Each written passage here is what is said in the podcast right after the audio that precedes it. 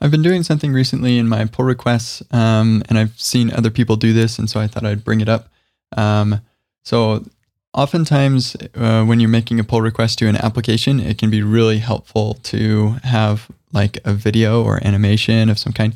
But a video takes a long time to record and can be kind of annoying.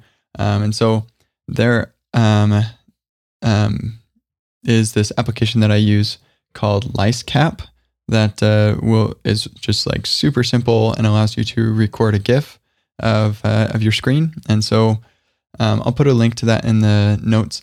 And also uh, there's another app called Cloud App that allows you to do something similar. It automatically uploads it to the cloud and stuff.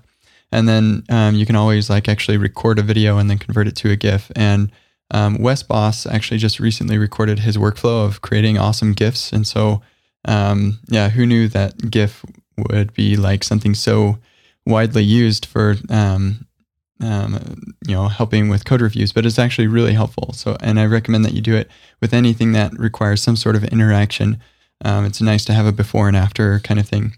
And so I'll put links to a bunch of resources in the notes of the show. But uh, hopefully that's helpful to you when you're creating your pull requests. It can be really helpful to make an animated GIF or even just a regular screenshot. Um, to make it easier for people to know what on earth you're talking about. Have a good day.